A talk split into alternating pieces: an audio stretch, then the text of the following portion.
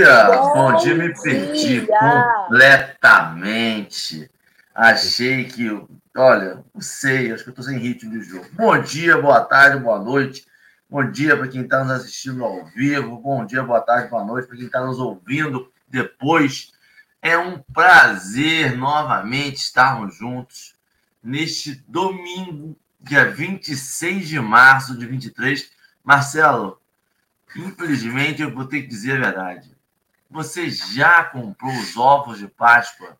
Porque a Páscoa já chegou, já está aí. Daqui a pouco já pode ter amigo culto de Natal de novo, porque março já acabou, meu amigo. Bom dia, dona Dalva, Rejane, Danilo, Consuelo, todos os companheiros que chegaram aqui antes das 6h15, 6h20. Um bom dia, muito obrigado pela presença de cada um. Eu já ia dar um bom dia para o Marcelo sem fazer audiodescrição. E eu voltei agora, vou fazer a audiodescrição rápida, sucinta, para que nossos companheiros que nos ouvem e não nos veem possam saber o que se passa nessa tela do YouTube. No canto superior esquerdo, nós temos escrito Café com Evangelho, com letra preta e uma transparência marrom. No canto inferior direito, nós temos um desenho simbolizando Jesus, que é um homem moreno, de cabelos castanhos escuros até a altura do ombro solto. Ele está de camisa branca, ele está olhando, acenando, sorrindo para a gente de barba. Nós estamos em três telas do YouTube, duas em cima e uma centralizada abaixo. No canto superior esquerdo, nós temos eu, Henrique, um homem moreno, de cabelos castanhos escuros, agora presos. Eu estou de barba preta, um fone de ouvido preto, uma camisa branca, uma cadeira gamer preta. Eu estou no meu fundo de tela uma parede cinza, uma porta azul à direita, uma mesa e um violão preso na parede à minha direita, branca também. Do meu lado direito, nós temos Marcelo Turra.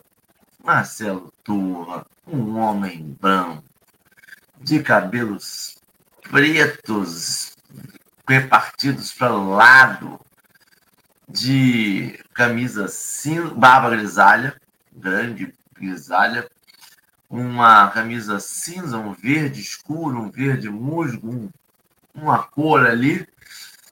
É, o, ele está de fone de ouvido branco, uma camisa e o fundo de tela dele, camisa cinza, e o fundo de tela dele é a parede branca com algumas plantas e um quadro de planta atrás, que é aquela, aquele, uma, aqueles quadros de metal que são só a fotografia, quer dizer, um, um ornamento bonito de uma flor laranja e amarelo. E abaixo, centralizado no nosso quadro, nós temos Daiane. Daiane, eu errei e eu não vi a, na audiodescrição como você se define em questão de raça. Você poderia me dizer de novo? Que eu esqueci. Parda. Tá parda. Então é esse, esse pardo brasileiro que é aquela raça nossa indefinida. Eu não sei se eu sou moreno, se eu sou pardo. Eu esqueci as nomenclaturas da escola. Então, Daiane, essa mulher parda, de cabelos longos, abaixo um pouco da altura do ombro. Ela tá de camisa de blusinha amarela, só de, de alça, de ombros de fora, como diria minha avó. O fundo de tela dela é uma parede branca com uma prateleira acima da cabeça. Bom dia, Marcelo. Henrique, olha, querido, ovo de Páscoa, infelizmente, não dá para comprar. A gente compra uma barrinha de Kit Kat de R$ 3,99 e leva, né? Porque eu já fico feliz com a barrinha de Kit Kat. Mas o, o período de, de. O, o mês de março já acabou, gente. Já acabou, já encerrou, 26 de março um negócio louco, a velocidade que está passando. Hoje, um calor insuportável. Estou esperando o dia que eu vou dizer, ah, gente, delícia, esse clima ameno, clima ameno, que está demorando, né, Daiane? O outono ah, chegou já, pô. Agora é questão de tempo. É, mas é, eu acho que tem algum, algum problema na chegada do clima outonal. Então, uma alegria enorme receber a Daiane. Eu lembro que fizemos juntos lá no passado, quando o capítulo evangelho tinha só uma pessoa fazendo a apresentação. Eu fiz com a Daiane. É, Vila Vicente Guaraná de Rolha. Já tem aí os seus três anos que nós fizemos esse programa juntos. Uma alegria te receber de volta e te, te ver aqui de volta. Esperando Jesus, que fez uma manhã muito legal para gente. Bem-vinda, querida. Obrigada, Marcelo. Bom dia, meninos. É muito bom estar aqui de novo. É... O café, ele realmente veio para agregar e eu, eu participei com vocês no comecinho, lá na pandemia. E no meio disso tudo ainda, engravidei, teve Helena, ou seja, café é uma, é uma criança aí crescendo mesmo e, e isso é muito gostoso mesmo, né? Sentir que que está fazendo parte da nossa vida. Seja muito bem-vinda sempre, Daiane. Por favor, volte mais vezes. Então, isso é um sinal que você está vindo pouco para o café. Né? Tô. Muitas depois, coisas acontecem entre uma vinda e outra. Eu, eu, confesso que quando a Dora fez o convite, eu falei, tem que ser no final de semana, porque sete horas da manhã, dia de semana, eu só assisto o café depois. Eu não tenho como. Sete horas é a hora da creche. Eu compreendo, eu compreendo, eu compreendo. Receba a minha compreensão, né? Eu compreendo. Marcelo, hoje nós estamos dando continuidade ao Evangelho de João, comentados Isso. por Emmanuel. O texto de hoje é a, a porta, porta divina.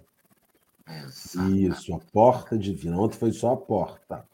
Hoje já tem um plus, um plus. É então é uma continua. Se você não viu o café de ontem, Isso. assista o de ontem para complementar com hoje ontem a divindade a dessa porta. Hoje é a porta divina. para a gente iniciar nosso estudo, Marcelo, ah, não, o Daiane vai fazer a prece inicial. Ah, lembrei, eu sou péssimo de memória, mas lembrei, não é, Daiane, a prece inicial? Isso aí, vamos. Isso aí. então,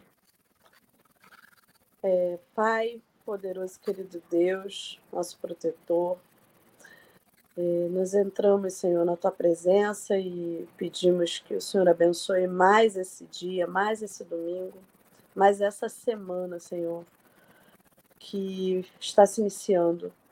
E coloque nesse momento, nesse café de hoje, toda a tua sabedoria sobre nós, para que nós possamos ter clareza, compreensão da mensagem que Jesus nos trouxe. Pai, é uma semana que se inicia e eu também te peço que ela seja de boas notícias, que a gente possa ter um olhar de amor para a humanidade, diante de tantas coisas que vem acontecendo. Então, proteja todos nós que está aqui no café, envie seus espíritos e os mentores, Senhor, para que possam estar do nosso lado, agregando para a gente também é, esse carinho, esse cuidado, para que a gente possa ter uma melhor compreensão. Mas cuide, Senhor, também de toda a humanidade aí durante essa semana, para que a gente possa ter uma semana de muito mais amor do que dor, que a gente tenha uma visão sobre o que é belo que o Senhor tem colocado para nós também, já que a gente tem recebido tantas notícias ruins. Obrigado por mais esse dia e toque conosco, Senhor, espíritos amigos e mentores, toque conosco esse café de hoje também. Vamos juntos, todos juntos. Assim Graças seja. A Deus. Jesus nos abençoe. É, vamos lá. Eu vou colocar a tela, o texto, e aí vai mudar a configuração, vai ficar uma tela preta grande, e nós vamos ficar no canto esquerdo empilhadinhos, na ordem Marcelo, Henrique, Henrique, Marcelo Daiane. E assim que eu conseguir clicar aqui, cliquei, cliquei. Foi. Daiane, seu tempo, a gente vai ajustando a velocidade conforme você vai falando. Vamos lá. É, a porta divina. Eu sou a porta. Se alguém entrar por mim, salvar-se-á. Jesus, né, em João 10, 9. Nos caminhos da vida, cada companheiro portador de expressão intelectual um pouco mais alta converte-se naturalmente em voz imperiosa para os nossos ouvidos. E cada pessoa que segue à frente de nós abre portas ao nosso espírito. Os inconformados abrem estradas à rebelião e à indisciplina. Os velhacos oferecem passagem para o cativeiro em que exerçam dominação.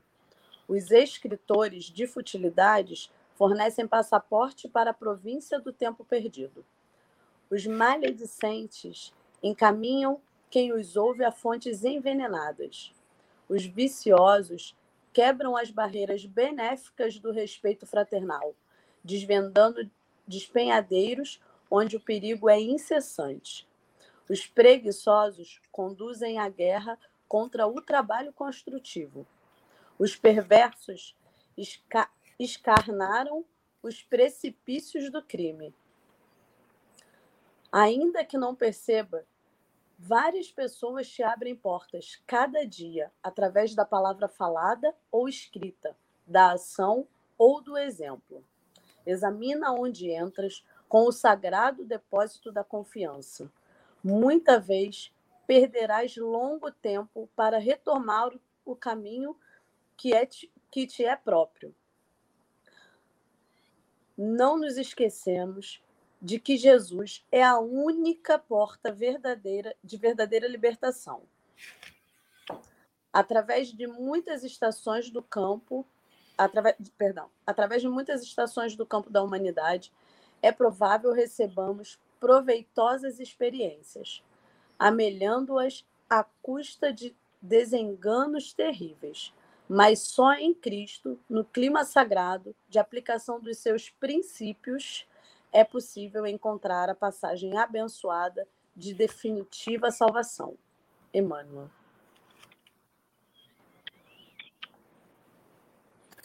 Pode Posso? começar com Pode, à vontade, né?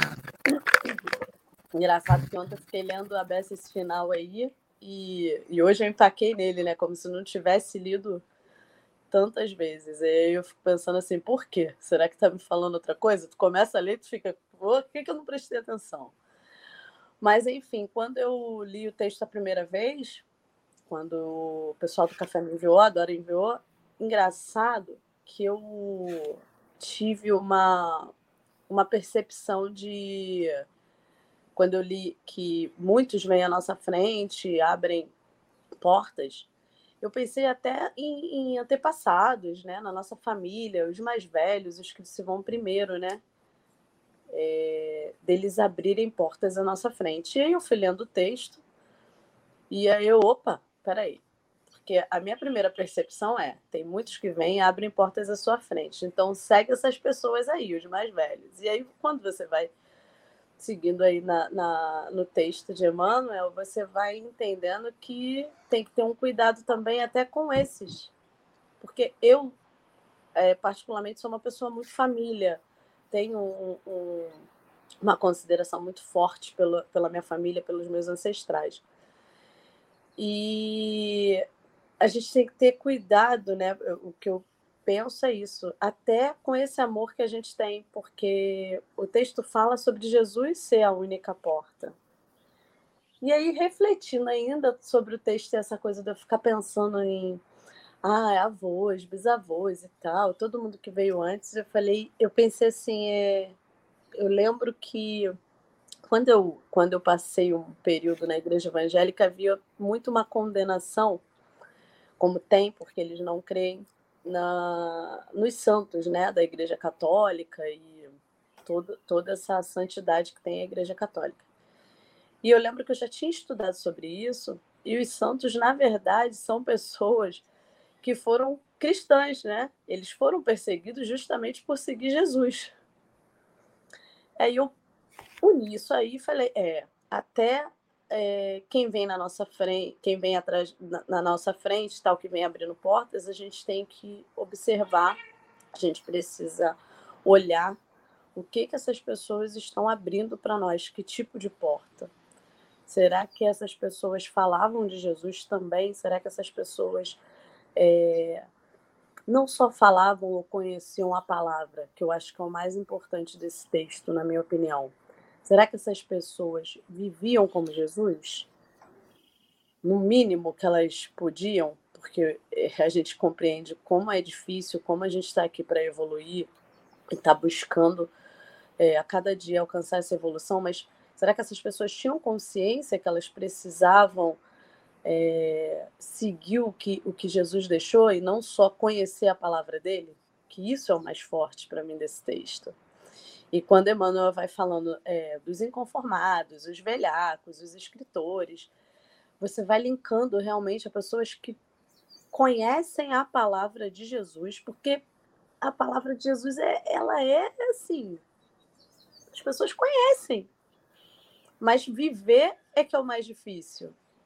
Então, pensei, é, até nisso a gente tem que ter cuidado. Às vezes alguém está falando da palavra para gente, das mensagens de Jesus para gente, e ela não vive é, nem o mínimo né, possível do que Jesus deixou.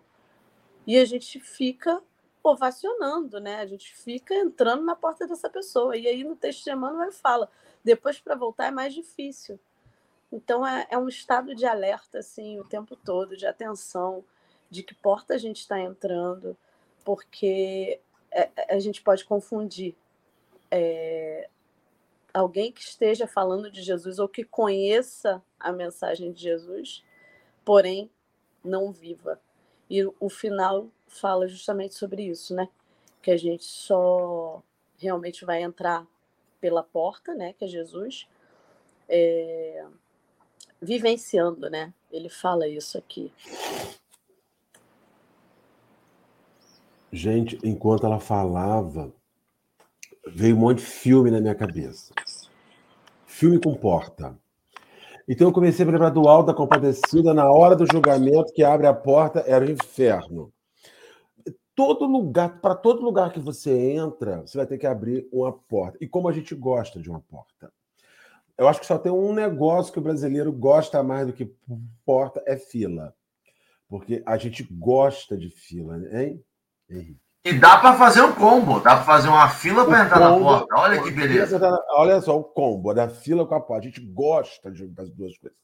Então eu comecei a me lembrar de, dos monstros SA da Pixar, que era a porta, guarda-roupa, abria a porta. Então a gente tem um pavor de porta. E a, e a imagem está muito associada à porta. Né? Porta de filme de terror range, ela tem uns desenhos muito esquisitos porta de desenho. Então, assim, a gente, quando a gente fala sobre o imaginário da porta, a porta da casa da gente, a gente tem um cuidado enorme quando vai comprar a porta da casa da gente, porque a gente arremete a uma porta fechadura, tem que ter uma coisinha, porque é chegada, né? E quantas roubadas a gente tem na vida, Daiane, porque entra em porta que não era para ter metido as cara ali, Henrique. Quantas roubadas a gente, a gente, pessoas colocam a gente em situações, colocam a gente em situações, não, né? A gente é curioso, gosta de um lugar. Vem cá, entra, vem cá, entra aqui, entra aqui rapidinho. E você entra e não sai nunca mais. Quantas portas você evita a entrar por anos? Porta de uma casa religiosa. Engraçado que tem segundo a natureza humana, tem lugares que você é atraído para abrir a porta e tem portas que são completamente indiferentes na sua vida. E aí vem uma parada assim muito doida que eu, fico, eu fiquei viajando com você nesse começo aí, que eu falei assim, gente, falei, meu Deus do céu, quantas vezes eu já passei um lugar,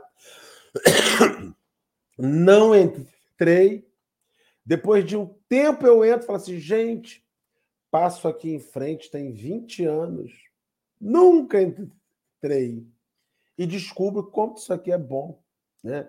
E, e então assim a porta ela te arremete esse essa figura de linguagem, a metáfora de ir para um lugar, estar em um lugar.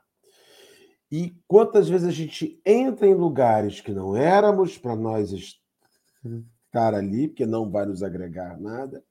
E tantas outras vezes nós mantemos portas fechadas. E você vê, isso reflete muito em determinados. Eu estou aqui com um filme na cabeça, né? Normalmente tem assim, portas. Você tem que abrir uma para entrar, porque aquela vai te levar para aquele lugar. O cara só abre errada. Só abre errada e só entra na roubada. Então, o Cristo, ele é a única que vai te conduzir para o lugar 100% sem riscos, sem equívocos. O resto pode ser uma grande roubada.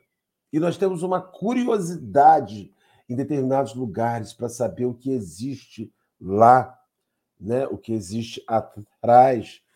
Me lembro uma vez, eu, eu a gente espírita fez muita palestra em casa de Umbanda. E eu nunca conheci uma casa de Umbanda. A gente ia quando menino, né? Uma rezadeirazinha, que recebia lá uma entidade. A casa, casa mesmo de Umbanda, eu nunca tinha ido. Primeira casa de Umbanda que fui fazer uma palestra na minha vida foi o Santo Expedito em Niterói, no Fonseca. Saí de Cabo Frio fazer uma palestra no Santo Expedito, palestra sobre reencarnação. Me convidaram, eu falei assim: ah, não, ó, eu sou espírita, mas, assim, mas não, não, não, não, nós queremos uma pessoa que estude Allan Kardec para falar sobre reencarnação. Até eu vou. Cheguei lá, eu abri todas as portas que eu fui achando pela frente. Parecia uma criança, Alice, sabe? Eu abri todas as portas, eu queria saber o que tinha atrás de cada porta daquela. E os caras morrendo de rir. Eu falei assim, gente, que, que. Mas eu abri igual aquelas crianças de rabo de olho assim, chegava lá e tum, era porta para caramba, era sala disso, sala daquilo, sala daquilo outro. Então a gente tem uma curiosidade para saber o que existe daquele outro lado. Né? Isso às vezes nos leva para um lugar bom, mas também às vezes nos leva para um lugar muito ruim. Henrique, você abre, abre toda a porta, Henrique? Só eu. Marcelo, eu vou dizer para você, eu tenho aceitado abrir, abrir umas portas aí. Mas é impressionante como o texto fala de forma diferente para cada um. Por isso que a gente reforça sempre que é importante a pessoa ler o texto. É o mesmo texto, mas essa liberdade de interpretação, sem perder o foco, né? sem perder essa a guia que ele dá, o, o direcionamento que ele dá, você tem vários, vários tipos de visão que você pode ter. Né? E eu tive um completamente diferente. Se tem uma palavra para definir o, o pensamento que me veio à mente é pilha. Sabe aquelas pilhas de amigo? É, e o texto me levou para um lugar de o quanto eu me comporto diferente na presença de pessoas diferentes. Porque, para mim, quando ele está falando ali sobre os inconformados, os velhacos, os escritores, e aí, para mim, a, a, a simbologia da porta é esse convite a entrar na sua morada mental. Esse convite de vem, fica confortável aqui e vem comigo. Só que quando é um inconformado te chamando, ele te convida para essa rebelião em disciplina. E ele vai detalhando tudo. E eu me peguei muito nisso. Quanto eu aqui no Café do Evangelho sou convidado a uma coisa ao estudo, à reflexão, ao pensamento. Aí saio daqui, vou no meu cunhado ver um jogo de futebol, e sou convidado a outras coisas completamente diferentes. E me sinto confortável e sou bem atendido, e a pessoa me trata bem, mas num convite completamente diferente. E saio daqui, vou na casa dos meus pais, e é um outro convite, uma outra percepção, e aí a gente vai percebendo mim é quanto essa esta porta ela é aberta para a gente ao longo da vida. E é interessante que alguns convites, Marcelo, por exemplo, algumas pessoas abrem a porta, oferecem para abrir a porta, chamam a gente para entrar, e a gente algumas vezes não sabe o que tem lá dentro. E a gente até abre por curiosidade. Mas muitas das vezes a gente sabe exatamente o que tem lá dentro muitas das vezes, em algum momento, aquilo te chama. Você não quer, mas aquilo te chama, te conecta de alguma forma que você acaba indo. E aí chega ali, você fica ali dentro. É legal, você já conhece, Por isso que eu acho que quando ele fala sobre a porta de Jesus, a porta divina, ela é a única verdadeira salvação. Em algumas você pode se sentir confortável, em algumas você pode se sentir melhor, em algumas você pode sentir que você não quer ir embora. Mas a verdadeira salvação, a verdadeira da iluminação, da libertação, daquela porta da família Madrigal, Marcelo, já que estamos falando de porta, naquela porta mágica em que os quartos são verdadeiros mundos. Essa é a de Jesus, essa é a porta divina. Essa é aquela porta que às vezes você vai encontrar um desconhecido, você vai encontrar alguma, alguma coisa que vai te fazer uma prova, mas essa é a que te liberta, essa é a que expande a sua visão, essa é aquela que te tira um pouco da zona de conforto, mas te traz para uma zona de evolução, de aprimoramento. Você vê como é o texto, é necessária a leitura de cada um mesmo, e a gente fazer um grande compilado. E a gente passa para a Daiane fazer esse compilado para a gente agora, ao vivo. Não sei se o compilado, mas é, realmente, assim, um link do que o Marcelo falou com você, você disse é, dos convites, né? Realmente, quando a gente está em outro lugar, eu comecei falando do texto sobre quem traz essa vivência de Jesus, né? Mas na verdade a gente não está o tempo todo falando de Jesus, gente. Só que a gente pode estar vivendo. E aí, o que você disse, quando você vai para o futebol, com teu cunhado e tal, talvez vocês estejam vivendo ali coisas que Jesus viveu e é aí que a gente percebe, porque Emmanuel, eu estou vendo aqui no 11, ele fala: examina onde entras com o sagrado depósito da confiança. E aí é que ele, ele alerta: muita vez perderás longo tempo para retomar o caminho que te é próprio. Então, a gente vai ter vários convites que de repente nem vai estar ligado ali no primeiro momento de Jesus, mas a gente precisa perceber a vivência. Sabe que a gente está vivendo aqui o que Jesus viveu? Porque depois, para voltar, eu já entrei também por portas que demoraram anos para sair. Anos. E aquele tipo de porta que escolha minha, né? Quando a gente escolhe a porta, escolha nossa. Não, eu quero porque eu quero, porque eu quero ver.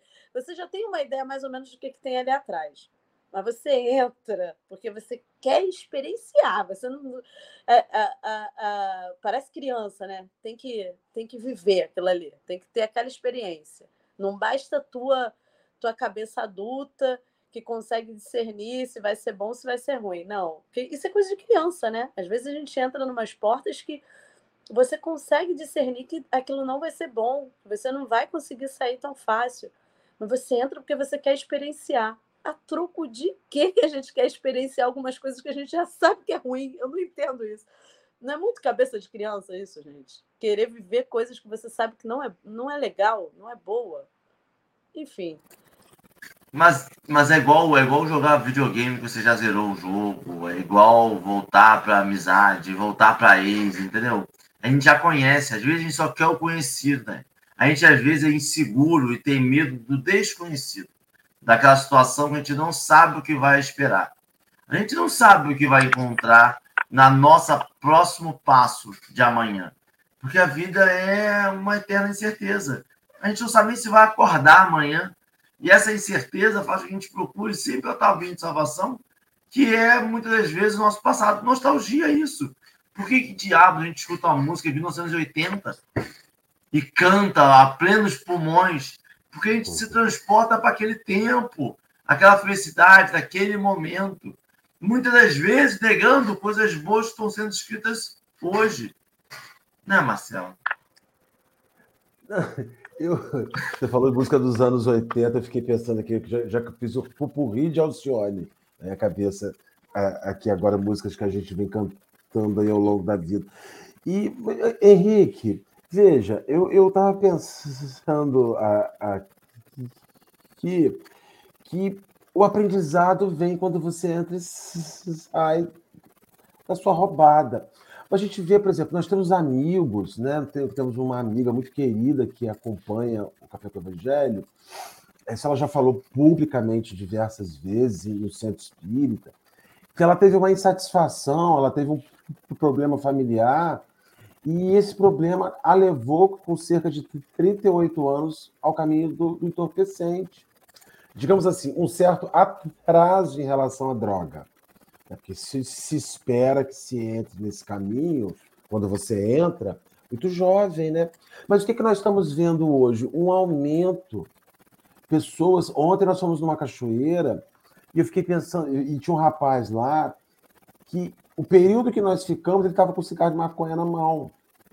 Ele deve ter acendido os cinco. Nós ficamos um bom tempo lá. Então, assim, algo contra é uma porta que ele escolheu. Que ele vai acessar e que ele vai viver. Mas o que nós estamos experimentando hoje é a frustração das escolhas equivocadas da juventude. Então, assim, pessoas depois de 60, de 30 anos de casada, com uma vida fiel, arruma um outro companheiro, termina uma relação, entra por outro caminho. Então, eu acho que a gente tem que se perguntar muito. Eu escolhi a, a porta do, do, do, do amor e do bem, porque ela de fato me levou para um lugar bom, ou eu escolhi porque não tinha outra, só me deram aquela opção de escolha. Me parece que a gente está vendo hoje pessoas fazendo coisas assim. Gente, fulano ficou doido. 50 anos de idade, 60 anos de idade. Olha para que caminho da vida fulano foi. Nós vimos um documentário recentemente da quantidade de gente que está indo morar em, em, em, carro, em motorhome. Não quer mais numa casa. Não quer, quer outros caminhos de descoberta. Então, eu acho que também a gente tem que se perguntar se não há uma acomodação na porta que a minha vida foi, e se eu sentei ali, está tudo tranquilo. E estou sempre olhando para o vizinho que está indo por outros caminhos, por outros acessos, descobrindo outros a, a, percursos, né? Não sei se são bons ou se são ruins. Eu acredito que nós tenhamos sempre que nos perguntar se o lugar para onde eu vou, ele me faz feliz. Mas feliz de fato. Se eu me sinto feliz nessa escolha. Porque tem pessoas, quando você, você, você diz assim, eu já estive em outras religiões. A Daiane tá, nos falou isso. Eram cristãs. Eu também já estive em outras religiões, também cristãs. Se, se fosse só a porta para o Cristo, eu não tinha saído de lá. Porque eu acredito que o Cristo fica ali dentro. Mas é mais, é como esse Cristo se manifesta. É como esse Cristo me, me instrui. É como esse Cristo me chama. Então, assim, eu, eu tenho um desconforto muito grande quando eu não estou bem e estou em um lugar que era para eu estar bem, mas não estou. Eu tenho que perguntar, gente, mas eu abri vim para aqui, tá bom. Às vezes a gente tem que fazer esse, esse movimento para continuar dando a caminhada, indo para outros lugares, às vezes fechando uma porta e abrindo outra. Porque na rua não dá para a gente ficar, né, gente? A gente tem que fechar uma porta e abrir outra para ir. Assim funciona nas relações. Quantas vezes nós fechamos a porta de uma relação de amizade, de uma relação afetiva, porque ficar naquele lugar não estava nos fazendo bem, sob muitos aspectos. Também quantas vezes nós quebramos a cara porque fechamos aquela porta e falamos, gente, eu quero aquela porta de volta, me, me leva para lá de novo.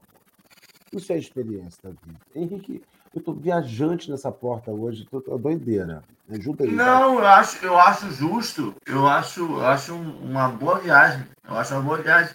Eu só fico preocupado de a gente estar procurando uma porta que não vai existir no corredor que a gente está. O que eu quero dizer com isso? A gente tem hoje uma porta, um corredor materialista muito grande. E aí a gente acaba, Marcelo, entrando em portas em que tem tipo um cronômetrozinho, sabe? Que a porta vai te satisfazer por X tempo. A gente entra sabendo. Por exemplo, a gente quando vai para um, um, uma viagem de transatlântico, quando a gente vai para uma, umas férias, férias são isso. São viagens que duram 30 ou 15 dias. A gente tem que voltar, a gente sabe disso. E aí, muitas das vezes, a gente procura essas portas momentâneas, essas portas passageiras, essas portas que vão ter um tempo curto de duração, e a gente sabe disso, mas ela vai satisfazer naquele momento. Essa é a grande coisa da porta que ele fala, da porta divina, né? Ela consegue estar conosco nas outras portas, nossas outras escolhas. E esse sentimento de, de desconforto, de, de, de, de, não me cabe ali, muitas das vezes é baseado nessa porta divina que a gente vai ter a força para fazer a decisão correta.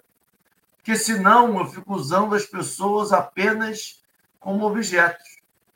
Fulano está aqui para me fazer eu me sentir bem. Fulano brigou porque eu queria usar uma blusa amarela, eu gosto de amarelo, sai fulano da minha vida. Ciclano não gosta de ver filme. Ciclano não gosta de praia terciano não gosta. E aí eu fico utilizando pessoas como portas da satisfação do meu belo prazer. E assim como pessoas, coisas. Eu quero trocar de carro porque esse carro já não me deixa feliz quando eu entro nele. Eu quero trocar de casa porque essa casa não me deixa mais feliz, não ter a sensação da casa nova. Quero mudar minha cozinha toda. Eu quero mudar. E aí eu vou satisfazendo, quando na verdade eu tenho que trocar o corredor. Eu tenho que perceber que essa inconformação minha, essa minha, esse meu desejo por algo mais forte, talvez eu precise de algo mais duradouro. Porque um relacionamento, a gente está falando sobre relacionamento agora, dessa porta desse relacionamento, não é um mar de rosas. Tem hora que você vai perceber que, que mais do que o outro é o errado, que você é o errado da relação que quando o outro é errado, é maravilhoso. Você tem ali um monte de coisa para poder levantar e abrir a, a porta da pessoa. Quando você descobre que você é o errado, você vai lidar com o seu orgulho, com eu vou ter que pedir desculpas. Será que só mostrar arrependimento tá bom? Abraço, não abraço, mas fui eu que errei, ele que tem que chegar em mim. Você passa por todo esse processo, essa porta desse conformismo. E é isso. Só que o que acontece? Quando eu vou encontrar isso, eu não quero encontrar isso, eu fecho essa porta bruta. Só que eu vou estar me reconhecendo, eu vou estar me conhecendo de verdade. O Wilson falou um negócio interessante, que ele viu que cada reencarnação é uma porta. Olha que legal, né? E é uma porta longa, grande, é a porta do encanto, que você tem uma aventura, um mundo de aventuras por dentro e cada um tem um significado para dentro dessa reencarnação, e cada um tem um momento dentro daquilo ali, mas acho muito, muito louco como a gente, quando a gente entra nessa encarnação, nessa porta divina, tem várias escolhas que a gente pode fazer dentro dela. A gente tem que perceber que não é uma porta. Às vezes eu entro numa porta e dentro dela eu vou ter 10, 15 escolhas e vou conviver com elas. Mas essa opção que o Marcelo passou de não é para mim fechar essa porta e ir para outra, é uma opção que está sempre latente na nossa vida, né? Esse retorno, esse eu vou procurar outra possibilidade, eu vou ficar inconformado com, com essas coisas que acontecem na gente. É interessante, né, Débora? Hoje está reflexivo esse café, hein? Um domingo. Tô fervendo. Tem, tem, tem uma coisa que eu, que eu. Um assunto que eu gosto sempre de falar nas redes sociais com as minhas amigas, que é sobre propósito, né? E aí o Marcelo foi falando é, de como as pessoas depois de ano se perdem, né? Ou mudam de opinião sobre o que querem da vida. E eu acredito que isso tenha muito a ver com propósito. E normalmente propósito é aquela, é aquela parada que nos move, né? Aquela situação que nos move. E ela faz bem para a gente e faz bem para o outro. E eu não vejo. Gente, não tem como isso não ser Jesus, né? Porque você está fazendo bem para o próximo. E isso te faz bem, né? Que eu coloquei até na, na ordem errada. Na verdade, o propósito ele faz bem para o outro, o teu propósito de vida, né? Quando você encontra. E isso te faz bem, porque você fica feliz. E isso pode ser um ofício, pode ser um bolo que você faça, enfim. Seu propósito for fazer bolos, enfim. É... E, e eu acho que é isso. Quando você entra na porta, que você tem esse sentimento de que você está ali, mesmo com as adversidades, mesmo né, com tudo que você colocou, o, o Henrique, que a gente pode encontrar, mas quando você tá, você entra por uma porta que você sabe que você vai ficar, porque ali é o teu lugar, porque ali você faz bem para o outro como você queria fazer, e isso te dá também um bem-estar, fazer bem ao próximo. Eu acho que esse é o lugar, a porta é essa. E aí a gente falou até um pouco nos bastidores que eu perguntei Marcelo sobre o, a questão das palestras e tal. E eu brinquei, né, Marcelo, falando, você está multiplicando? E eu acho que a ideia é essa. Porque quando tu encontra o propósito, tu tá abrindo portas. Porque você está multiplicando. Você, você encontrou o teu caminho e aí você consegue... O, o que o Henrique falou agora, de repente você entra por uma porta e aí você descobre várias outras. E, e ali também você pode abrir várias outras. Porque o teu propósito é estar ali, naque, atrás daquela porta. E ali você está fazendo o teu trabalho do bem, né? E, e abrindo portas para outras pessoas. O texto traz isso para gente, né? Eu falei no começo que eu pensei muito nos meus antepassados e tal, e eu acho que é, é isso. Eu acho que já fica até como quase uma consideração final já. Porque a ideia é essa, é que a gente é, entre pela porta que está o nosso propósito, porque o propósito é fazer bem para o outro e isso nos dá satisfação, nos, nos trazer paz, se a gente se encontrar e talvez nessa é, é, reencarnação se encontrar, né? Porque a gente também não, sabe que não, não vai resolver tudo de uma vez, mas que você encontre o teu propósito nessa vida. Então, quando a gente encontra esse propósito, a porta é essa. Eu acho que é, é, tem a ver com o propósito, tem a ver com você estar tá fazendo bem ao outro e se sentir satisfeito. Né? Quando a gente está no nosso propósito, não tem dúvida. Não tem, não vou voltar. Talvez você ainda tenha que abrir algumas, Marcelo, para poder.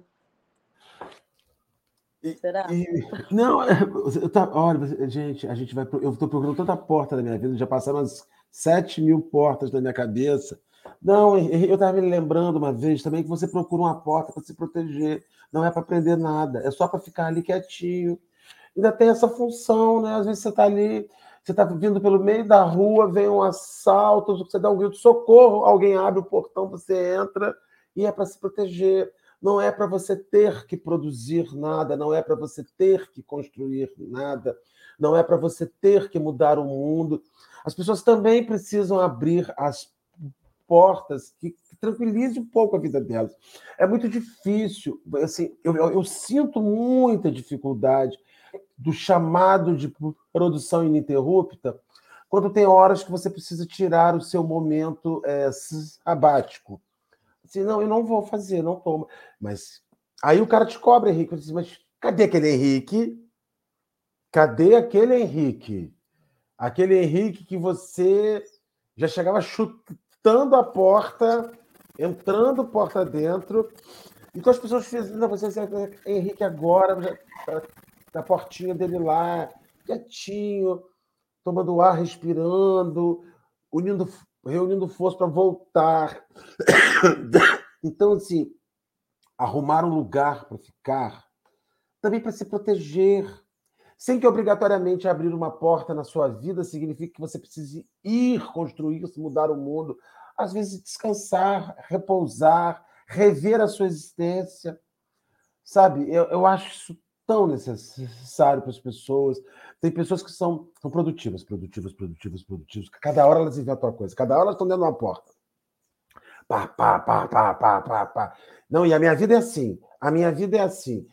Às vezes você tem que falar assim, não, agora eu vou vou descansar um pouco, o corpo está exausto, a mente está no mecânico, eu vou frear um pouco, e a porta que eu vou entrar aqui agora é a porta do quarto, com a cama, para eu descansar um pouquinho ali, e depois poder retomar a minha vida. Falei, Henrique.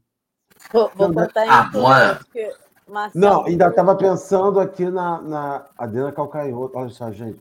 Entre por esta porta agora e diga que me adora. Olha só, é porta para até na MPB, gente. Tua fala, rapidinho, Marcelo. O que você disse agora é, me fez pensar que isso também é fazer bem para o outro. Porque eu pensei, quando o pai ou a mãe abre a porta final de semana, porque vai passar o final de semana com as crianças, isso não é fazer bem? Não tem alguém que está feliz porque você está chegando? E é o teu momento de calma, de descanso também. Então faz todo sentido o que você está dizendo. Às vezes não é uma porta da produção, né? Mas é, é a porta do descanso ali, do, do que te deixa tranquilo. Então eu pensei nisso, é o pai e a mãe abrindo a porta no final de semana, as crianças, ai, abriu a porta, vai ficar em casa, agora é só nosso. É, olha só que loucura, né, cara? É, você estava falando aí, essa parte, e Marcelo, quando é o outro que te cobra, ainda é mais confortável dessa, de andar, né? Primeiro que a gente vive numa sociedade tão de ansiedade que esse outro que te cobra é você mesmo. Eu falo para Dorinha sempre assim, quando eu estou sentado no sofá, Dorinha, quando está sentado no sofá, eu é, esqueci de fazer alguma coisa, com certeza. Porque para sentar, eu esqueci de fazer algo. Porque tem algo para fazer sempre. E aí a mente te cobra o tempo todo, o tempo todo você tem que estar tá correndo. Esse violão ele está preso ali porque deve ter um mês que eu não pego nele para tocar absolutamente nada. Por quê? Porque eu estou sempre fazendo alguma coisa. Essa ansiedade te cobra muito, muita produção o tempo todo. A sociedade hoje em dia te cobra isso. E aí é importante esse tempo, né? A gente se perdeu nesse o conceito de ócio criativo. Um em que eu preciso meditar numa questão e meditar mesmo na questão é parar e deixar a solução vir. A gente tem se cobrado muito de que eu tenho que ter a solução para todo momento e tenho dedicado pouco tempo a descobrir essa solução dentro de mim, né? E agora, Marcelo, a gente falando sobre porta, me veio aqueles e a gente está falando sobre uma porta que ela te dá tipo um item, né? Você abre, ela te fornece algo, ela te passa uma experiência, te passa uma vivência e quando você vai para outra porta, você já não é mais a mesma pessoa que abriu aquela primeira porta. E eu acho que é isso que a gente está falando. Quando a gente consegue abrir essa porta divina, essa porta de Jesus, de Deus na nossa vida, todas as outras portas vão ter essa vivência de Deus na nossa vida é isso que a gente falou com o Daiane falou lá atrás sobre se permitir vivenciar outras coisas, sabe? Não é para passar uma grande rave 27, 24 horas, 27 dias no mês de cafés no Evangelho aqui online, né? A gente não vai deixar essa câmera ligada 24 horas e vamos viver o café com o Evangelho. Mas é dedicar esse tempo para que esse tempo dessa porta momentânea aqui, que tem tempo de duração de uma hora, possa dar uma experiência, dê um item para a gente que a gente vai utilizar ao longo desse dia. E eu acho que essa é a grande coisa.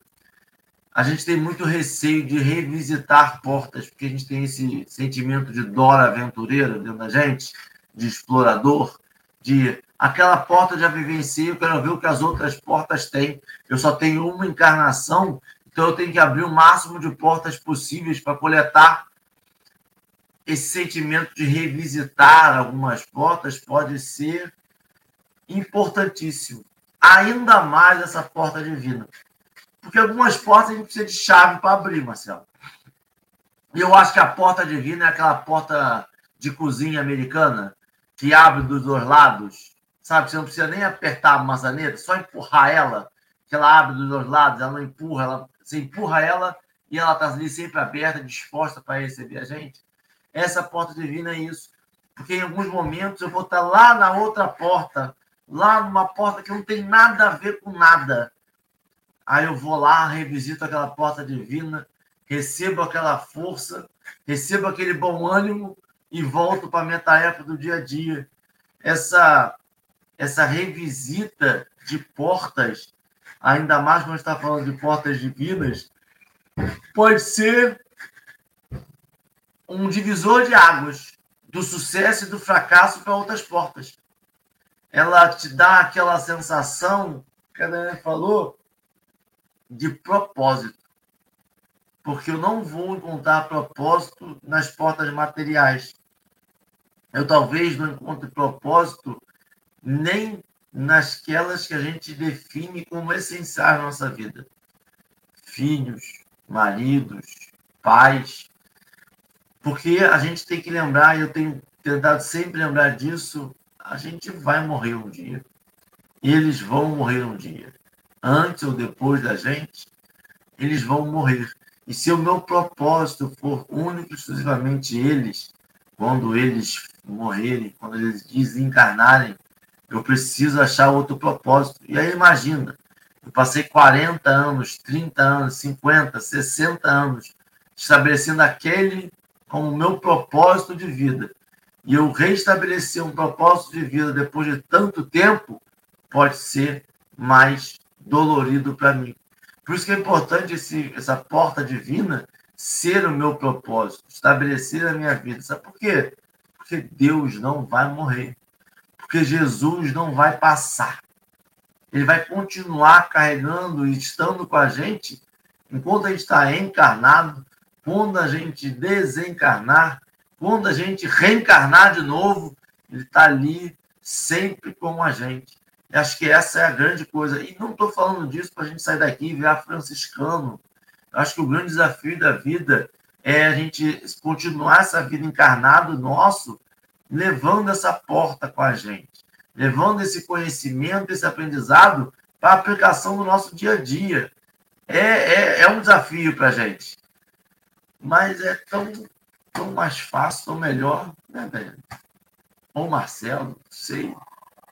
Se deixar, eu falando o dia inteiro. Daiane, quer falar? Eu, eu falo. Henrique, olha, eu vou fazer já minhas considerações finais, né? É, a mensagem nos chama a acessar um lugar que não vai fracassar. A porta divina não fracassa. É um acesso não fracassado. Você vai entrar ali, vai entrar e vai achar tudo que você está em busca, tudo que você está procurando. Só que eu volto a dizer para vocês. A, a, a, natureza humana que nós vivemos ainda, falível, ela nos chama a experiências, ela nos chama a vivências infelizes que não precisariam estar acontecendo, mas acontecem. Eu acho que a gente tem que sempre ter a dignidade de fechar a porta que não funcionou e ir buscar outra. Não podemos ficar amarrados a lugares.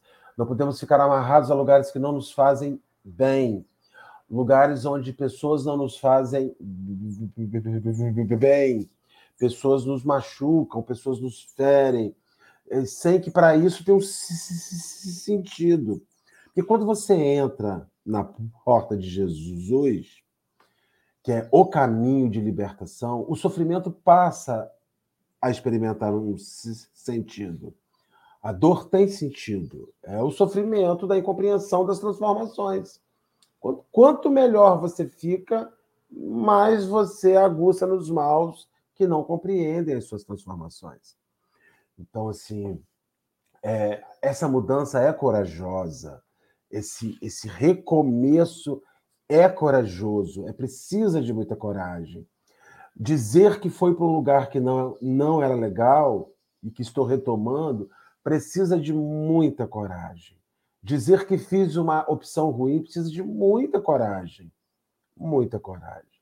Né? Então, é, que a gente sinta assim, a, a necessidade de ir sim para o lado do, do Cristo, abrir a porta e entrar, mas que quando isso acontecer, seja definitivo. A gente vai e fique. Mas não que seja, ah, eu fui, mas tinha tantos outros lugares que eu queria ver né, é, é, é para que não fique aquele, aquela sensação de frustração. Quando a gente fala muito sobre o filho pródigo, a parábola do filho pródigo, Nós temos que, já falamos aqui, já falamos em outros lugares, o filho que fica. Ele escolheu não abrir a porta para fora de casa, mas ele era frustrado. Quando o irmão que se perdeu volta, ele não fica feliz na volta do irmão. Ele fica frustrado. Fala, pai, mas eu nunca fui, eu fiquei, eu nunca abri a porta, nunca, nunca quis saber o que tinha ali fora. E o meu irmão que foi, que perdeu tudo, o senhor abre a porta para ele entrar de volta? Abro. Aí vem a questão: será que ele nunca foi porque realmente ele não queria?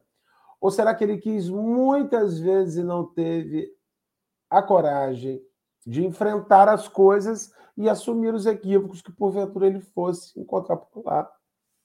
Eu fico pensando muito sobre isso, sabe? Assim, se o lugar que eu estou é um lugar que de fato é o lugar, ou se o lugar que eu estou é uma ação de acomodação para não abrir outros lugares, não descobrir outros caminhos.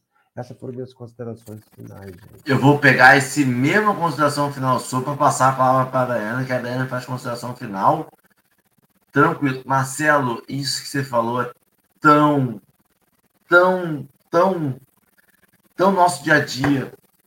Quantas vezes a gente fica por acomodação? Quantas vezes a gente fica porque está ali? Porque é difícil assumir os próprios erros, é difícil assumir essas coisas que a gente faz. E a gente faz, Marcelo, como nós fazemos.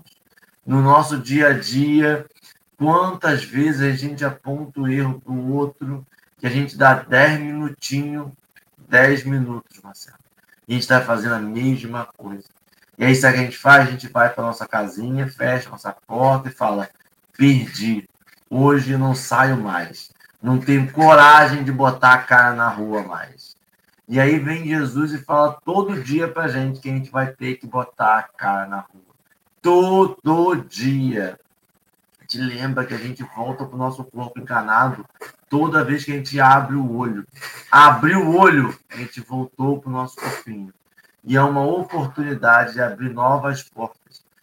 É, a gente vê, Marcelo, pessoas importantíssimas que abriram portas gigantescas na vida, né? E não se negaram a abrir portas. A gente tem apóstolos, evangelistas que abriram portas que talvez a gente, por medo, não abrisse.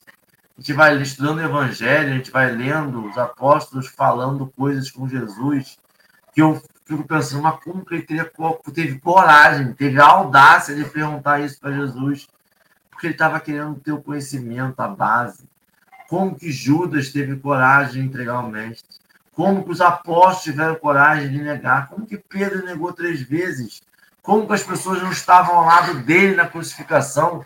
Como, como, como, como, como? Eles abriram portas que a gente talvez não abrisse por medo. E eles conviveram com aquilo, transformaram a vida deles para sempre. A gente tem a religião, ela é apostólica, ela foi escrita por eles. Eles passaram dali e falaram sobre Cristo a vida inteira depois. Que a gente possa se permitir essa transformação, Marcelo. E essa transformação, às vezes, é entrar no casulo depois de uma dor, depois de uma trocada de pele. Porque a gente não conhece, porque a gente não tem o testemunho da lagarta. Mas tenho certeza que é desconfortável para ela quando ela vai para o casulinho dela para tentar depois dali sair uma borboleta, aquele processo é doloroso. Mas ela sai aprendendo a voar. Ela não negou a porta. E a gente muitas das vezes nega o nosso potencial diariamente. Sabe? Sabe quem falou isso? Jesus. Quando ele falou várias parábolas sobre o tesouro, sobre a candeia, é tudo isso a gente fechando portas do nosso potencial que a gente consiga hoje perceber esse potencial e abrir portas, conviver com elas, fechar as ruins, mas, sobretudo, viver, cara. A gente está aqui para viver uma oportunidade diária de vida, de abrir portas. Daiane, muito obrigado. Já vou ficar em silêncio, que eu daqui, ó, a Daiane vai fazer as considerações finais, Marcela vai fazer a prece e eu volto só para dar tchau. Gente, obrigada mais uma vez pelo convite. É sempre um prazer estar no café. Eu acho que as considerações finais eu até deixei muito claro que essa questão do propósito, né, sobre todo o texto. Mas para bagunçar bastante agora, eu lembrei de uma frase do Nelson Rufino, não sei se vocês conhecem, que ele fala que network começa em casa. E ele é do mundo business, né? Então, eu lembrei da frase dele, porque é muito forte para mim essa frase, e eu acho que é isso. É, que portas a gente está abrindo e deixando aberta em casa? Porque a gente vai começar em casa. E depois a gente pode estender e sair. Então, a gente precisa muito ainda, acho que, abrir as portas dentro da nossa casa, né? E deixar aberta para os próximos, para a gente continuar explorando aí, evoluindo abrindo as outras portas. Muito obrigada, ó. Um beijo para todo mundo. Não vi Dora aí nos comentários que não consegui acompanhar, mas muito feliz pelo convite. Um abraço para todos vocês do café, gente. vou tentar continuar acompanhando mais assiduamente, porque realmente, vida de mãe. Mais uma porta que eu tenho que me comprometer em abrir. Vou fazer oração, Henrique. Vou fazer oração. É assim, fechar os nossos olhos, os que quiserem, os que se sentirem confortáveis. E enquanto fechava os meus olhos, na minha frente eu via várias portas, várias portas. Mais uma vez, Senhor, eu sou chamado a escolher por onde ir, que porta abrir. E muitas vezes, Senhor, nos medos e angústias da minha vida, eu prefiro se quer colocar a mão à maçaneta. Às vezes eu acho, Senhor, que muito mais fácil seria se o Senhor estivesse à minha frente e dissesse: é por essa aqui. Entra aqui. E eu vou descobrindo, Senhor, que o Senhor não tem feito outra coisa na minha vida, só que de uma maneira muito afável, de dizer: meu filho, é por aqui, entra aqui. Essa não, fecha essa. Vai por aqui, meu filho. Entra ali.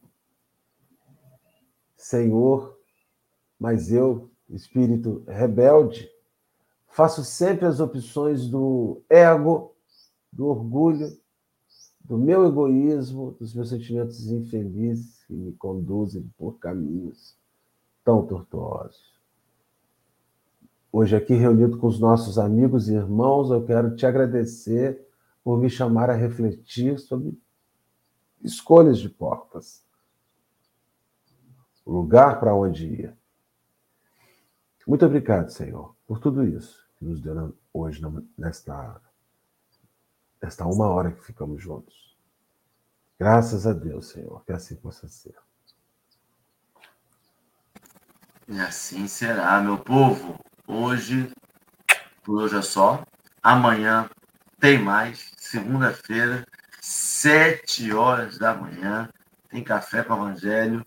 Todo dia tem e amanhã tem mais também. Um beijo, um bom domingo para todo mundo. Daiane, volte mais vezes. Marcel, sempre um prazer estar em vossa companhia. Beijo para todo mundo. Até amanhã.